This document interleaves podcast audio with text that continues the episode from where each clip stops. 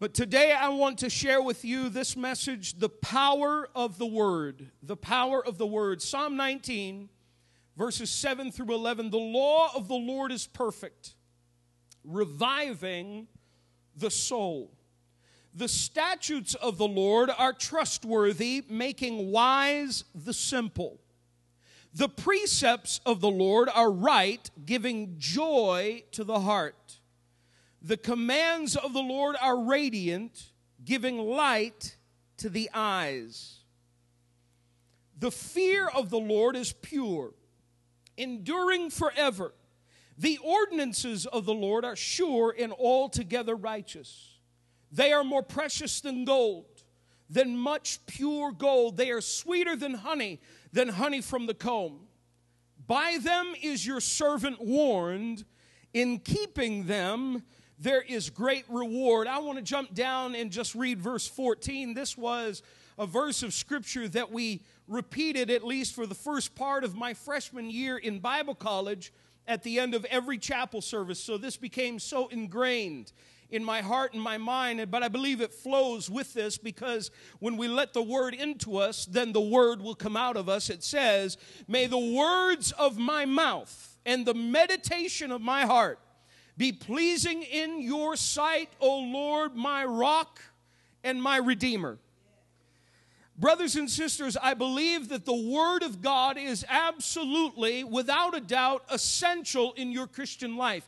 If you are to live a life that is pleasing to the Lord on a daily basis, I'm not talking about just kind of making it all up as you go along. There are too many people who slap the label Christians on themselves. They make it up as they go along. They pull a couple of scriptures out of context and think they're okay.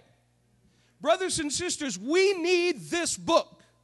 We need the Word of God now like never before. If we do not get the Word into us, the Word of God cannot guide us. It can't be a lamp to our feet and a light to our path. There is no way that the Word of God will come out of us in our daily lives. Brothers and sisters, the Bible lets us know that they overcame him by the blood of the Lamb and the word of their testimony.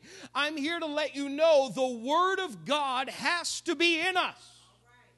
If we don't get the Word into us, we are going to live unproductive, inefficient, and lazy Christian lives. We have to have the Word deep down on the inside. That's why David wrote in Psalm 119, he wrote, "Thy word have I hid in my heart." Not in my head, but in my heart, that I might not sin against God. Brothers and sisters, if there is anything that you and I need in this day and age, it is a greater understanding of the Word of God. Now, I realize for many it might be a challenge. You say, "You don't understand. I work two jobs. You don't know. You know, I get on the train and I'm on my way to work and I just, you know, I've got to go from here and I've got to go there and I've got to pick up the kids and I've got to do this and I've got to do that." We have a million excuses as to why we cannot get this book into us. But brothers and sisters, I'm here to let you know you will make time for what you want to make time for. You absolutely will. "Well, you know, I come home, I just want to kick up my feet and turn on the television and just kind of relax a little bit and just unwind." And there you go. You're making time for what you want to make time for. You see, if there is anything that the devil wants you to get rid of out of your life, it is the Word and prayer. Two things.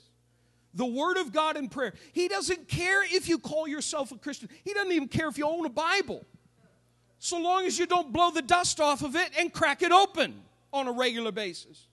He doesn't even care if you come to church. He doesn't care if you volunteer for anything at church. He doesn't care if you decide that somewhere along the way you'd like to serve in a ministry. That doesn't bother him. But all of a sudden, you begin to open the Bible and you begin to read what's on its pages, and you will begin to realize that there is a greater power than anything that you had ever known, simply because you are getting the Word of God deep down on the inside. And I'm here to let you know that in the end, when you get the Word into you, the devil will be so afraid of you and so afraid of what you can do to his kingdom. I'm here to let you know that what the Word of God declares is that you can do all things through Christ. Through him who strengthens you. But if we don't go to the book, we don't know that that's true. There are four great benefits to the Word of God. Reading the Word of God that are actually found in this passage. And I know there are other great benefits to the Word of God that we could talk about. We could go to other verses of Scripture, and in fact, we're going to go to some of those verses of Scripture, and we're going to see what the Word of God has to say about itself. What the writers of both the Old Testaments and the New Testaments declared about the Word of God. There are so many places that the Word of God is discussed. In fact, the longest chapter in all the Bible, Psalm 119, is about one topic, the Word of God. It's an amazing thing that one gigantic chapter seems to elevate the law of the Lord, the Word of Almighty God. This is how important it is. It is so vitally important to our lives, because the first great benefit is this, is that the Word of God brings revival. It will bring revival to your soul. Listen to what the writer says. Psalmist David writes, "The law of the Lord is perfect, reviving the soul." So many people go around going according to what it is that they feel. That is your soulish part of you. That is the soul, your emotions, your feelings, and all of those things. And so many people, when it's not dedicated to the Lord, they dedicate it to what they want to get out of life. The things that they want to do. You say, is it a bad thing for me to pursue dreams and desires and hopes and all of these things? It's not a bad thing for you to pursue those things, but I'm here to let you know that the one thing that you must pursue first, it is this: seek ye first the kingdom of God and his righteousness, and all these things will be added to you. If somehow, somewhere along the way, God has gotten lower on your list of priorities, that I'm here to encourage you today to lift him up to the place of number one and say, Lord, I'm going to seek you with all my heart, my soul, and my mind, and I am not going to let go until I get a hold of you. I love what the writer writes in Psalm 42, I believe it is in verse 1, is the deer pants for the water brook, so my soul longs for you. The problem is, so oftentimes the soul is giving in to the flesh. The soul is giving in to this desire and that desire, as opposed to coming to the Word of God and letting the Holy Spirit regulate that soul that God has given you, and regulate those feelings and those emotions, and directing them in the way that he would want them to be directed. So often we're giving into the flesh, we're doing our own thing, and you know, we're somehow trying to make it through. Can I let you know, you've got to make it, but the only way you're going to make it is through the power of the Word of God, because the Word of God will revive your soul. I don't know about you, but the one thing that we need in this country is revival. So often, and you know, sad to say, we're living in a generation that doesn't even know, when we pray, Lord, send revival. We prayed Tuesday night, Pastor Williams prayed such a powerful prayer for us as a nation. I asked him to pray for the United States, pray for this country. If there is anything that we need a revival. So often we don't even know what we're praying for, because it's been so long since we have seen a genuine move of the Holy Spirit upon our lives and in our hearts and in our minds that we're not even sure what it all looks like. But I'm here to let you know that the Word of God is perfect, and in its perfection, it will revive your soul. If you go to the Word of God, the Word of God will begin to speak to you and cause those feelings and those emotions to be directed toward the Lord rather than toward yourself, rather than toward some temptation to give in to sin. To the soul, there is restoration. There is conversion. You see, one thing that it did for Moses is that it revived him from seeking empty pleasures. The Bible lets us know this. In Hebrews chapter 11, it tells us, you don't need to turn there, that Moses chose to suffer with the people of God than to enjoy the pleasures of sin for a season. When you get into this word, you will begin to realize the temporary nature of the sin that you involve yourself in. The thing that you give yourself to and you say, that's where life is, somehow leaves you empty. So what do? You go back for more. You say, well, clearly I've got to have more. Well, that's the danger of it, brothers and sisters. That's how the enemy sort of gets you hooked. He gets you into something and you cannot break free from its grip. The Bible lets us know that Moses made a better choice. You see, it revives us from seeking empty pleasures, and it tells us that in his presence there is fullness of joy. Brothers and sisters, we have got to come to the place where we recognize that without the Word of God, we will not be revived. We have got to have the Word. We've got to read the Word. We've got to know the Word, memorize the Word, listen to it preached, listen to it taught, and get it into our spirits so that our souls will be revived. I remember a number of years ago, there was one verse of Scripture that jumped out at me. And literally for about a week and a half, I read that one verse of Scripture and meditated on that one verse. One verse of Scripture. You say, but don't you get to read the Bible through and do all? Yeah, that's good to do. But when the Holy Spirit starts speaking to you and, you know, you've got this schedule laid out in front of you. You know, you've got your daily devotional. I'm reading the Bible through, reading the Bible through. And all of a sudden the Holy Spirit begins to speak to you. He wants to revive your soul. He wants to do something in you. And, you know, we sort of get on there in our thinking, oh, I've got to read the Bible through. That's really spiritual. Look, I'm all for reading the Bible through in a year. That would be wonderful.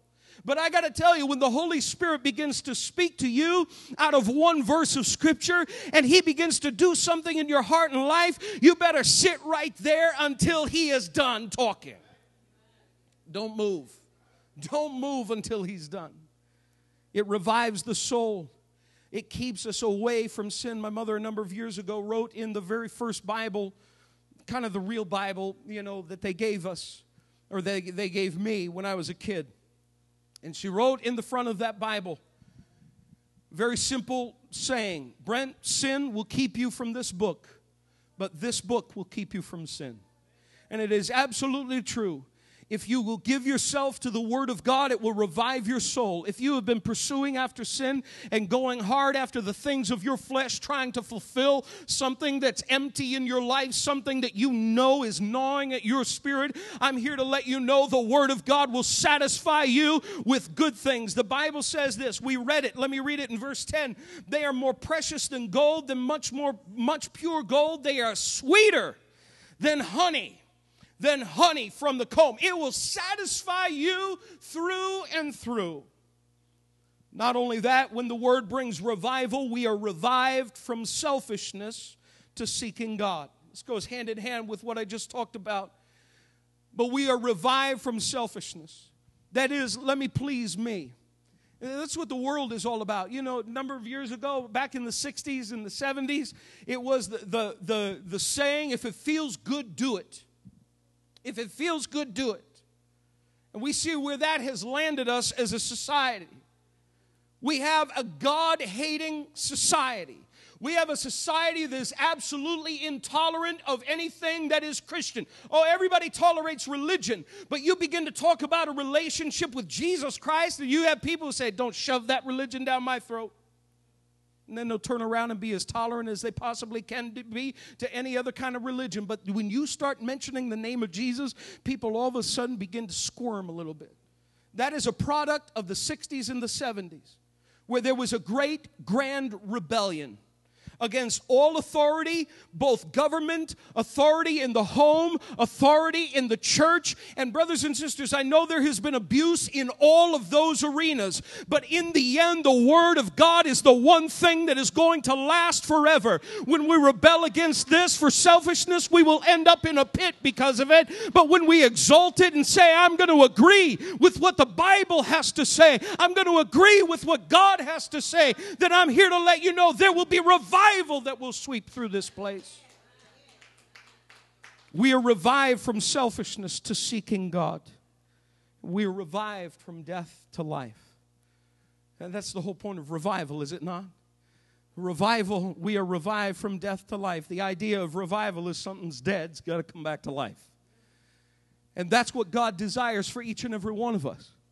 He desires, listen, if your spirit, your soul is just somehow beginning to get dead to the things of God, you can sit in a meeting and not be moved and not be stirred and not somehow be changed, then I'm here to let you know you need to run a self-check. You need to begin to do a systems diagnostics on yourself and say, is everything checking out okay? Am I in the place with God where I ought to be? And if I'm not, let me run back to the book and let me find out what it is that needs to change in my life and how it is that God wants to revive me. Brothers and sisters, we need revival as never before. But there is something else that the Word of God does for us. Verse 7 also points out something very important. And it is this, that the statutes of the Lord are trustworthy, making wise the simple. Anytime you see statutes, verse 8, you see precepts, you see commands in verse 8. You begin to realize, and ordinances in verse 9, those are very specific things, instructions from the Word of God. The Bible says this, the Word, and it lets us know this, that the Word brings wisdom to the simple. To the simple. Who are the simple? Doesn't mean you're dumb. Don't, you know, we sort of, you know, as kids, you can get real nasty. Kids can get nasty, can't they? And they pull out these words that, you know, for them mean something different. Simple does not mean dumb. It doesn't mean stupid. But it can mean inexperienced. You may not have learned many lessons through the teacher of experience in your Christian life, but the Word of God teaches those who are simple or inexperienced lessons that are needed even before we have to draw on those lessons. So in other words, it can teach you things before you need it. Isn't that the whole point of school? You know, I wish I had mentally agreed with my parents when I would bring an algebra book home in high school, when they said, you're going to need that. You're going to need that. You better apply yourself. And I used to think to myself, when am I ever going to need algebra? For those who were in school, by the way, you need it. Don't leave school without it. And all the other stuff that you don't think you need. Trust me. It's how you get by in life. It's how you get through in life. And when it comes to math, I'm not the sharpest knife in the drawer. But there are lessons that I was taught early on, and I thought to myself, I'm not using it now. I'm not going to need this. That's oftentimes some of the greatest lessons that we can possibly learn from Scripture is we go to the Word of God, we look at what the Word is saying, we say, but I'm not going through anything like that now. We don't file it, we ignore it. I'm here to let you know, don't ignore it because you might not have had that experience yet. You need to get it into your heart and your spirit so that when you encounter an experience like that in life, you have the lesson deep down on the inside. You see, the Word is going to put wisdom into you, and wisdom essentially is basically knowledge rightly applied. In other words, you learn something, and then you encounter a situation in life where you got to put it into action. That's wisdom. And that's what the Word of God will do for us. It will give us the wisdom that we need if we are inexperienced. If there is something on the inside of us that might say, I don't need that right now. Let me just put that somewhere else. Don't put it anywhere else. Put it into your heart. Get it into you because sooner or later, somewhere down the road, you're going to need it. no matter what you're going through at the moment, and maybe you're going through nothing. Praise God, you can rejoice. But you will go through something, and somewhere along the way, you're going to need what the Word of God is teaching you. You might be inexperienced. The simple indicates an inexperience. But the Word brings wisdom to you. You've got to get it into you. Without the Word, you cannot gain that wisdom that you need to face life's experiences.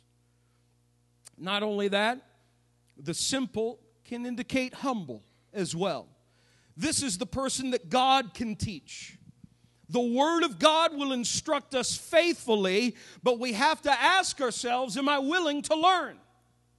Now, I recognize I've got the microphone today, and you're sitting down, hopefully listening. But there could be a part of you that says, who's this guy to tell me anything? You know, he's reading from this book. You know, yeah, it's got some good things in it, but you know what? No, nobody's going to tell me anything. Nobody's going to tell me what to do. How many of you like to be told what to do? That's what I thought. There isn't anybody in this room who likes to be told what to do. And those of you who endure it, those of you who endure being told what to do, it's because every couple of weeks you get a paycheck for it. You're told what to, yes, yes, yes, boss, yes, supervisor, yes, manager, yes, that's fine, yes, I'll do that, yes. You're told what to do all the time, but you're getting a paycheck. Can I tell you, you may not be getting a paycheck, oh, but you're laying up treasures in heaven. You're laying up treasures in heaven. You see, God is able to speak to, and He's able to invest something into and put the Word of God into the humble. The humble are those who are willing to listen. The humble are those who are willing to hear what God has to say. What did Jesus say to the seven churches over and over again? He who has an ear, let him hear.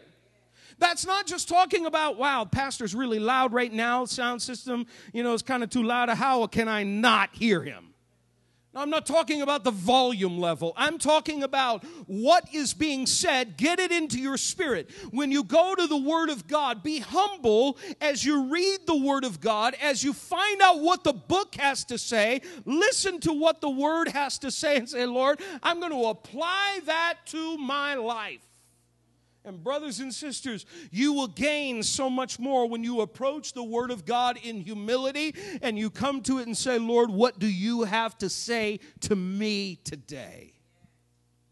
So oftentimes we read the Word of God and we say, no, that ain't me. That's not me. That's not me. And all the while, what God really wants us to do and wants us to allow our hearts to open up to is just to be taught by Him. Just to be taught by the Word of God. The humble brothers and sisters are those that God can really put something into, and the Word of God will bring about a great benefit to your life if you're willing to listen. And can I get another amen? The simple in verse 7 can also indicate immature. Immature. Now the immature, that's a little harder to swallow. Because, you know, most of us that are here, we're a little older. The littlest ones are downstairs. Even the kids who have reached, you know, about the age where they have to remain here today, they're getting a little bit of a sense of, I'm a little more mature than my little brother or my little sister. And they begin to act a little bit differently in their maturity. But when it comes to our Christianity, the one thing that we have to remember is when we've come to Christ and we gave our hearts to Christ, we were, as it were, newborn babies. We were infants. That's why Jesus uses the term born again or born of the Spirit. No, you physically look the same. You know, you're an adult, you're grown up, you're whatever. But in the end, when it comes to Christianity, when you give your heart to Christ, you are a new baby in Christ. I realize that's hard for us grown-ups to really get a hold of. It's hard for us to handle.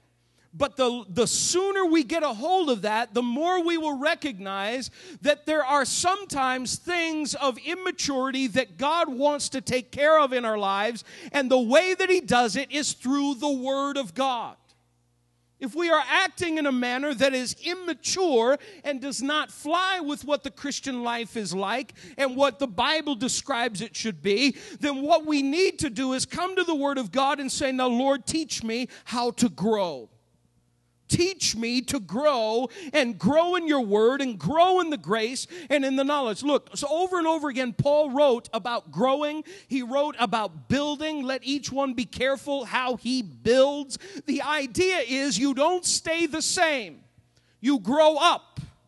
You must grow. And brothers and sisters, if in the body of Christ we're not growing, then we have to take a good long look at why. And before you begin to point your finger at somebody else and say, you know, the church doesn't have enough programs for this person and this category and that category, take a look around and ask yourself, am I in the position to be able to volunteer and say, I'm willing to teach, I'm willing to be a part, I'm willing to, oh, no, not me, no, that's not me. Then stop blaming other people. Don't blame other people. Take a good long look within yourself and say, maybe I need to do a little growing so I can be part of the solution, so I can be part of the answer, so I can help and I can be alongside some ministry or maybe even begin a ministry that will affect the kingdom of God, that will be a great help to this body of believers and be a help to this church to grow. Brothers and sisters, in the end, we have got to have the Word of God in our lives to bring us to a place of maturity in Him. And the more we point our fingers at other people, is usually an indication that we're still immature. When we begin to look within, it indicates that the Word of God is getting through. It indicates that somehow the Word of the Lord is taking up its place in your heart. The Word brings revival. The Word brings wisdom. And the Word also brings joy. Another great benefit of the Word of God that we see in this passage. The Word of God brings joy. Look at verse 8. The precepts of the Lord are right, giving joy to the heart. The precepts of the Lord are right, giving joy to the heart. And I'd like you to turn over, if you would, to 1 Peter 1 and verse 8. And I want you to see what kind of joy comes to the heart from the Word. Listen, if we will get the Word into us, some of these benefits will begin to really get into our lives. We'll begin to understand a little bit better and a little bit more. And those things will get on the inside of us. So often we say, well, I don't understand the Word of God, so we ignore it. No, don't do that. Keep reading the Word of God, because one of the great things that I learned many, many years ago, taught this a couple of years ago on a Tuesday night when we were talking about how to study the Bible. But one thing that you must remember and is so vitally important is Scripture interprets Scripture. Say it with me. Scripture interprets Scripture. Scripture interprets Scripture. You don't understand something in one passage, but all of a sudden you begin to read in another place in the Bible, and all of a sudden it begins to shed light on the thing that you did not understand, and it grows in your heart and helps you to understand it. But there is a great joy that comes from the Word of God. The Bible says this, 1 Peter chapter 1 and verse 8. The Bible says, though you have not seen Him, you love Him. And even though you do not see Him now, you believe in Him and are filled with an inexpressible and glorious joy. The Word of God brings joy to the heart that can literally at times not be expressed. You don't know what to say. You don't know how to say it. But the Word of God has spoken to you. God has come to you. The Word comes alive in your spirit. And in that moment, you begin to understand a little bit more of who He is and His great power. And that Peter says, though you haven't seen Him, you love Him. Though you haven't seen Him, you say, yes, Lord, I know that you're speaking to my heart through your word, and there is a joy that can come to your spirit. Brothers and sisters, we lack joy so often simply because we're not going to the Word of God.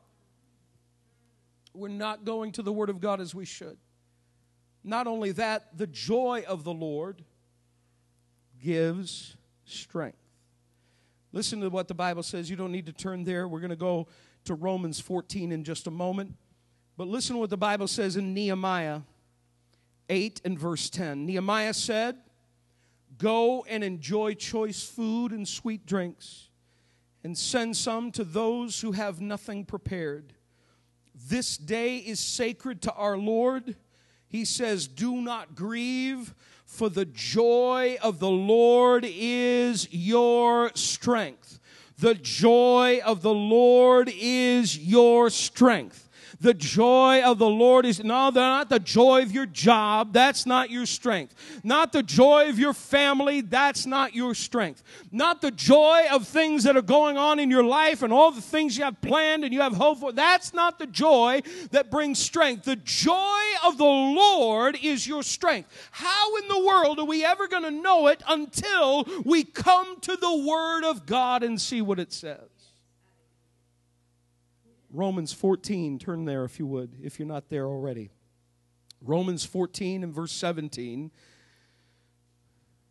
The Word of God brings joy to the heart, and it is a joy that is peaceful. Listen to what it says. For the kingdom of God is not a matter, verse 17, Romans 14. For the kingdom of God is not a matter of eating and drinking, something we did last week. We had a good fellowship, lots of good food. But that's not the kingdom of God. But of righteousness, peace, and joy in the Holy Spirit. Brothers and sisters, the Word of God comes to our lives and we begin to experience the power of the Spirit like never before. There is a joy that comes and is also associated with peace and righteousness. Now, something else that I want you to see. Joy from the Word of God brings comfort.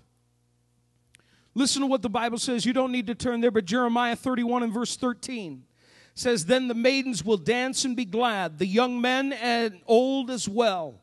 I will turn their mourning into gladness. I will give them comfort and joy instead of sorrow."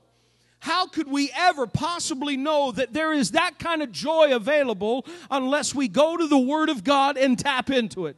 Go to the Word of God and begin to get it into our spirits and say, "Yes, Lord, I agree with you. There is a joy that comes to the heart. There is a joy that will always come to the heart because of the Word of God." Let me read that again in Psalm 19 and verse 8. "The precepts of the Lord are right, giving joy to the heart." It is. The specific instructions of the Word of God will bring joy to your heart.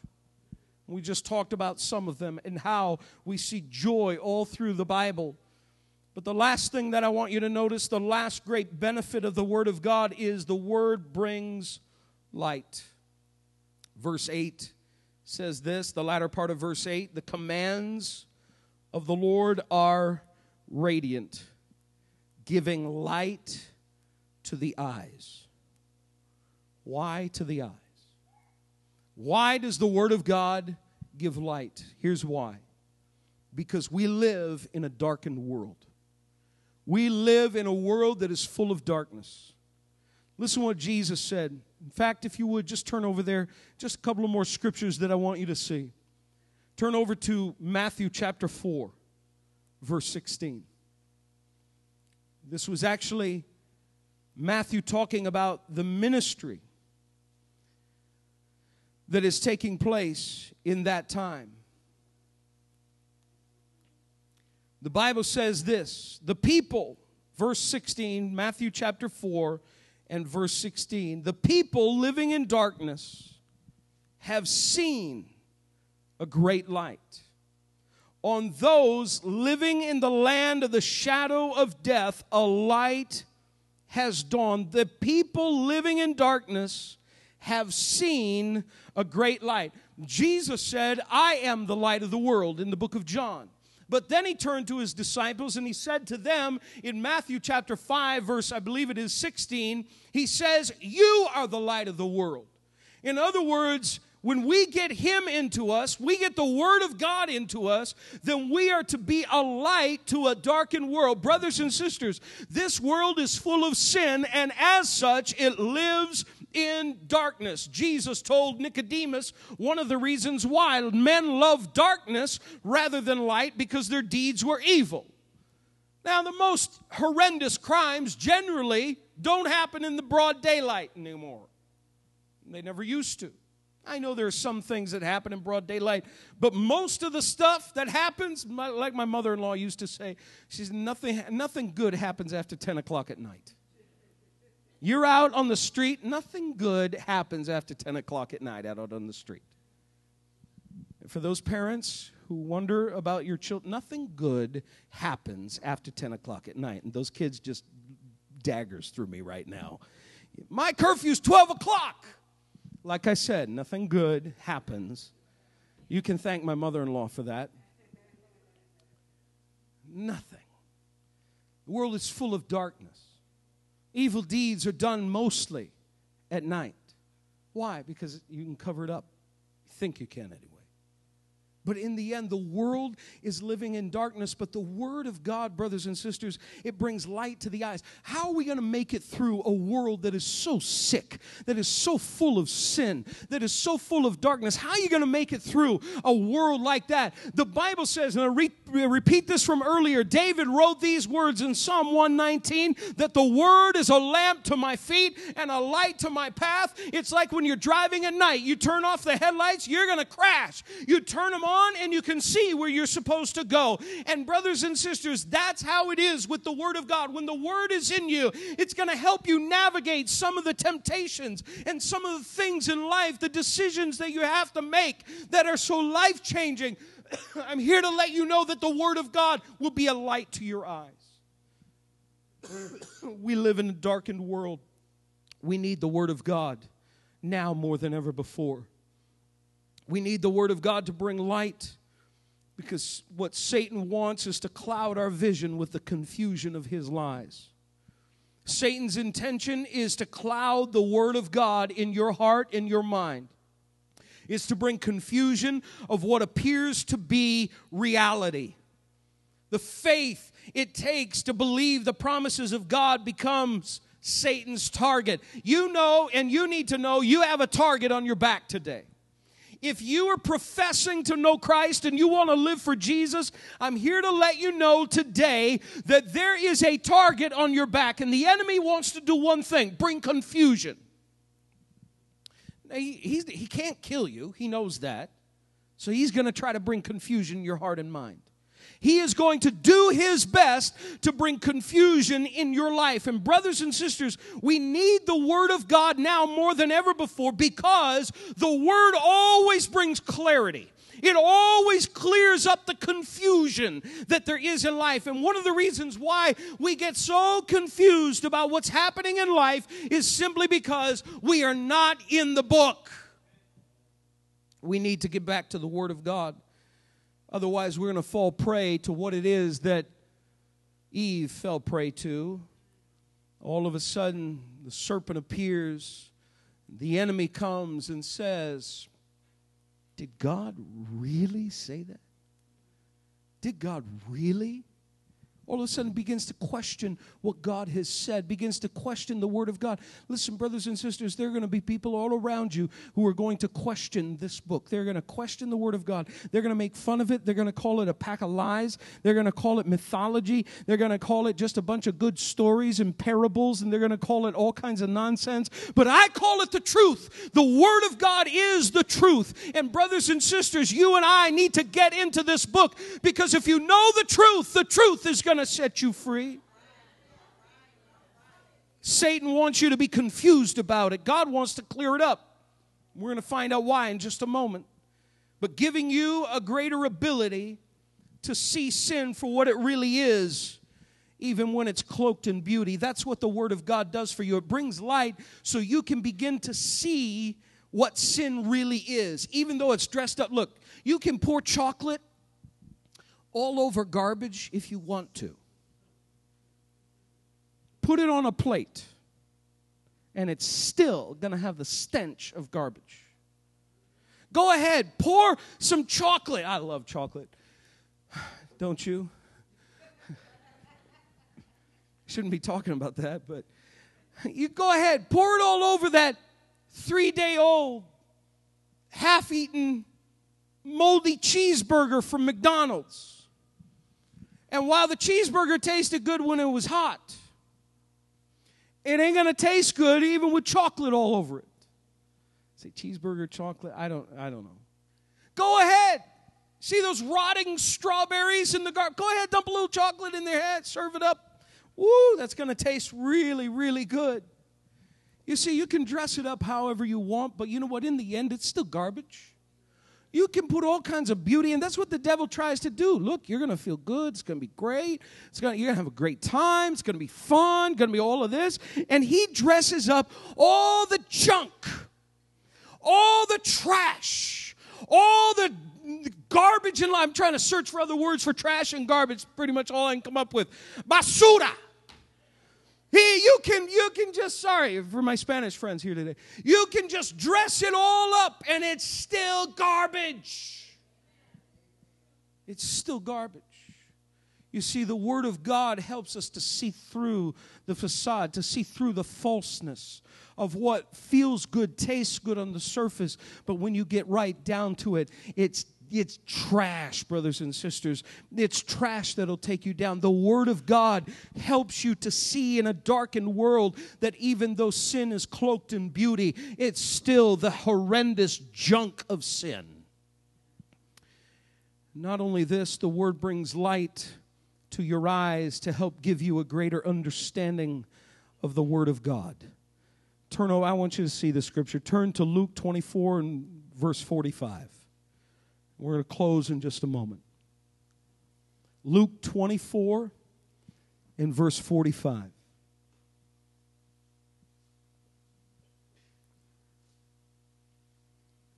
The Word of God gives light to the eyes to help you have a greater understanding of the Word of God. Look, folks, God does not want to keep any of you in the dark about the Word of God. He doesn't want to keep you in the dark. Listen to what the Bible says that Jesus did for his disciples. Then he opened their minds so that they could understand the Scriptures. That to me has brought so much encouragement over the years in my life. So much joy has come to my heart as a result of that one verse of Scripture. Because it lets me know that the Word of God is not meant to be hidden and it's not meant to be clouded in mystery. The Word of God is something that God wants you to have full clarity in. He wants you to know the Word and He wants you to understand the Word of God. He opened their minds so they could understand the Scriptures. It wasn't just because they were the disciples and you know, he knew that they were going to have to be teaching all of this and they're going to have to be under the inspiration of the Spirit. Some of them, they would be sitting down and penning a gospel and writing an epistle and doing all of these things. So there's got to be clarity there. No, it's not because of that. It is he wanted them to live a life that is pleasing to him. Because without a witness to the Word of God, the Word of God is empty. You see, the world wants to see, brothers and sisters, are we lining up with the book that we declare we believe in? Or are we just, you know, something in name only? You know, slap the label Christian on me and that's what I am. Be careful about labels. Labels have gotten Christianity into trouble through centuries of time. Brothers and sisters, he wants you to understand it. And if you don't understand it, like I said, Scripture interprets Scripture. Keep reading. And then in the end, if you still don't understand it, you go to him in prayer and say, Lord, open up my understanding. Help me to understand the Word of God. Lord, I'm depending on you to do that. And I want you to know that he will help you to do that. The power of the Word is seen in these 4 benefits for us. The Word brings revival. The Word brings wisdom, the Word brings joy, and the Word brings light. So what are we to do with the Word of God? Well, exactly what the Bible tells us. There are too many scriptures to go to talk about this one last thing, and it is this, to read it. How else are you going to get it into you if you don't read it? Well, it looks good on my shelf. People think I'm a Christian. It's not the think that we care about. It's the living. That's the most important thing. So you got to read it. You got to take it off the shelf, blow the dust off, open it up, and begin to read it. You've got to study it. The King James Version puts 2 Timothy 2, verse 15, this way. Study to show thyself approved unto God, a workman that needeth not to be ashamed, rightly dividing the word of truth. Study it. Don't just read it. Study it. Obey it. I don't have time to go to all these scriptures, but obey it. John 14 and verse 15 says, if you love me, you will obey what I command. So it's not just reading it, studying it, you've got to obey it. And the last thing is declare it. 2 Timothy 4 and verse 2 says, preach the word. It's saying just for preachers, folks. Preach the word. The word preach literally means to persuade. It doesn't, there are different styles of preaching. I have my own style. My two brothers have their style when they're preaching. There are many other pastors who have their own style. Not about style, folks. Not about how it's delivered. And it's not about how it's declared. So long as it's declared, rightly dividing the word of truth. But in the end, brothers and sisters, you live a life where you can preach the word. No, you don't grab a microphone and start shouting. That's not how it's done, but you persuade, the Bible lets us know, preaching is to persuade. Preach the word, be prepared in season and out of season, because you never know. Correct, ouch, rebuke, ouch, encourage, yeah, I like that one. Encourage me, pastor. Don't correct me, don't rebuke me. With great patience, the Bible says, in careful instruction. That's how it ought to be done. It has to be with great patience and careful instruction. Brothers and sisters, I want you to know the Word of God is so desperately in our lives what we need in this day and age. Now more than ever before, the Word of God. You say, well, we have an election coming up on Tuesday, which I encourage all of you to get out and vote. Those who are able to get out and vote, go vote. Vote for our elected officials, and then after you vote and after the election is done and whether you have a party that you're happy about who got elected and those who just sit and sulk about who didn't get elected and all of that's passed, then we have to do the Christian thing and we have to pray for those who are in the positions of being elected officials. Because in the end, we're not going to be partisan in this church.